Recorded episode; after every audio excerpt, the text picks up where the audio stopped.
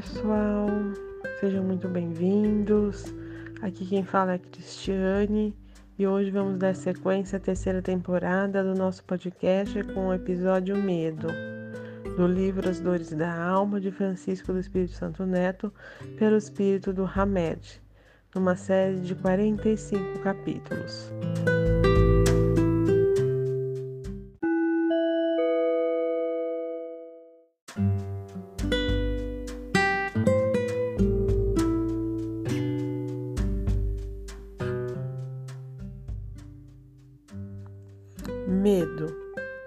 Desvendar gradativamente nossa geografia interna, nosso próprio padrão de carência e medos, proporciona-nos uma base sólida de autoconfiança.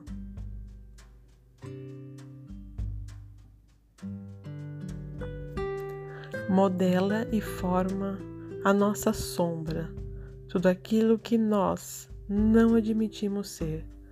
Tudo o que não queremos descobrir dentro de nós, tudo o que não queremos experimentar e tudo o que não reconhecemos como verdadeiro em nosso próprio caráter. Sombra é um conceito junguiano para designar a soma dos lados rejeitados da realidade que a criatura não quer admitir ou ver em si mesma, permanecendo, portanto, esquecidos nas profundezas da intimidade. Por medo de sermos vistos como somos, nossas relações ficam limitadas a um nível superficial. Resguardamos-nos e fechamos-nos intimamente para sentir-nos emocionalmente seguros. Presumimos que o não ver resulta em não ter. Em verdade, não, não nos livramos de nosso lado recusado simplesmente porque fechamos os olhos para ele, mas porque mesmo assim continuará a existir na sombra de nossa estrutura mental. Incapaz de voar, o avestruz, embora seja uma das maiores aves, esconde a cabeça no primeiro buraco que encontra à sua frente, quando acuado e amedrontado.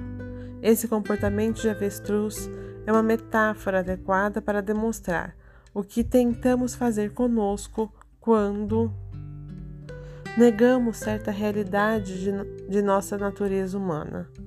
As coisas ignoradas geram mais medo do que as conhecidas.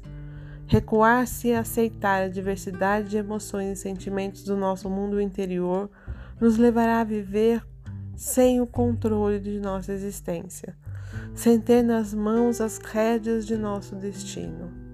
Ao assumirmos que são elementos naturais de estrutura humana em evolução, frieza, sensualidade, avareza, desperdício, egoísmo, desinteresse, dominação, submissão, lassidão e impetuosidade. Aí começa o nosso trabalho de autoconhecimento, a fim de que possamos descobrir onde erramos e, a partir de então, encontrar o meio termo, ou seja, não estar num extremo nem no outro. Muitas criaturas têm medo de si mesmas. Desvendar gradativamente nossa geografia interna, nosso próprio padrão de carências e medos, proporciona-nos uma base sólida de autoconfiança. O ato de arrependimento nada mais é do que perceber nosso lado inadequado, é admitir que nós mesmos que identificamos nosso comportamento inconveniente e que precisamos mudar nossas atitudes diante das pessoas e do mundo. Arrependimento pode ser visto como a nossa tomada de consciência de certos elementos que negávamos consciente ou inconscientemente, projetando-os para fora ou reprimindo-os em nossa sombra. Arrependimento quer dizer pesar ou mudança de opinião por alguma falta cometida, vocábulo de uso habitual nas lides religiosas.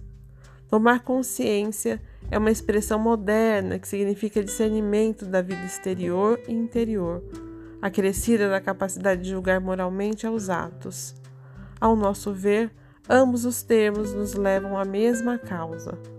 O ato de arrependimento é o antídoto contra o medo.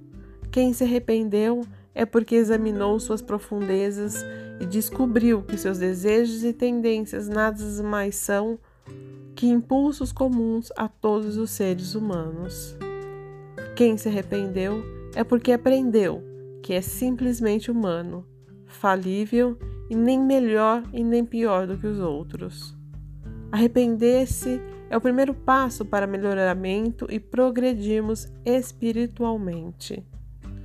O Espírito São Luís é taxativo quando diz que todos os espíritos arrependerão um dia. Há uso de arrependimento muito tardio, porém, pretender-se que nunca se melhorarão, fora negar a lei do progresso e dizer que a criança não pode tornar-se homem. As manifestações decorrentes de nossa sombra são projetadas por nós mesmos de forma anônima no mundo, sob o pretexto de que somos vítimas, porque temos medo de descobrir em nós a verdadeira fonte dos males que nos alcançam no dia a dia. Por acreditar que banimos de nossa intimidade determinado princípio que nos gerava medo e baixa autoestima, é que fatalmente encontraremos, logo em seguida, esse mesmo princípio materializando-se no mundo exterior, amedrontando-nos e causando-nos desconforto. Os chamados tiques nervosos nada mais são do que impulsos compulsivos de atos ou a, ou a contração repetitiva de certos músculos, desenvolvida de forma inconsciente para não tomarmos consciência dos conteúdos emocionais que reprimimos em nossa sombra. Os tiques são compulsões motoras para aliviar emoções e funcionam como verdadeiros tabumes energéticos para conter sentimentos emergentes. A técnica funciona da seguinte maneira: enquanto o indivíduo se distrai com o tique, não deixa vir à consciência o que reprimiu, por considerá-lo feia e pecaminoso. O somatório dessas emoções negadas nos causam medos inexplicáveis que nos oprimem, afastando-nos do verdadeiro arrependimento e prejudicando o nosso crescimento interior. Muitos de nós continuamos anos a fio, sentindo temores injustificáveis por tudo aquilo que reprimimos, e para evitar que pensamentos, recordações ou impulsos cheguem ao consciente. O medo indefinido provém da repressão de impulsos considerados inaceitáveis que existem dentro de nós, da ausência de contribuição de nossas faltas, da não admissão de nossos erros, descompensando o nosso corpo energeticamente com o peso dos fardos do temor e do pânico. E assim então finalizamos essa leitura.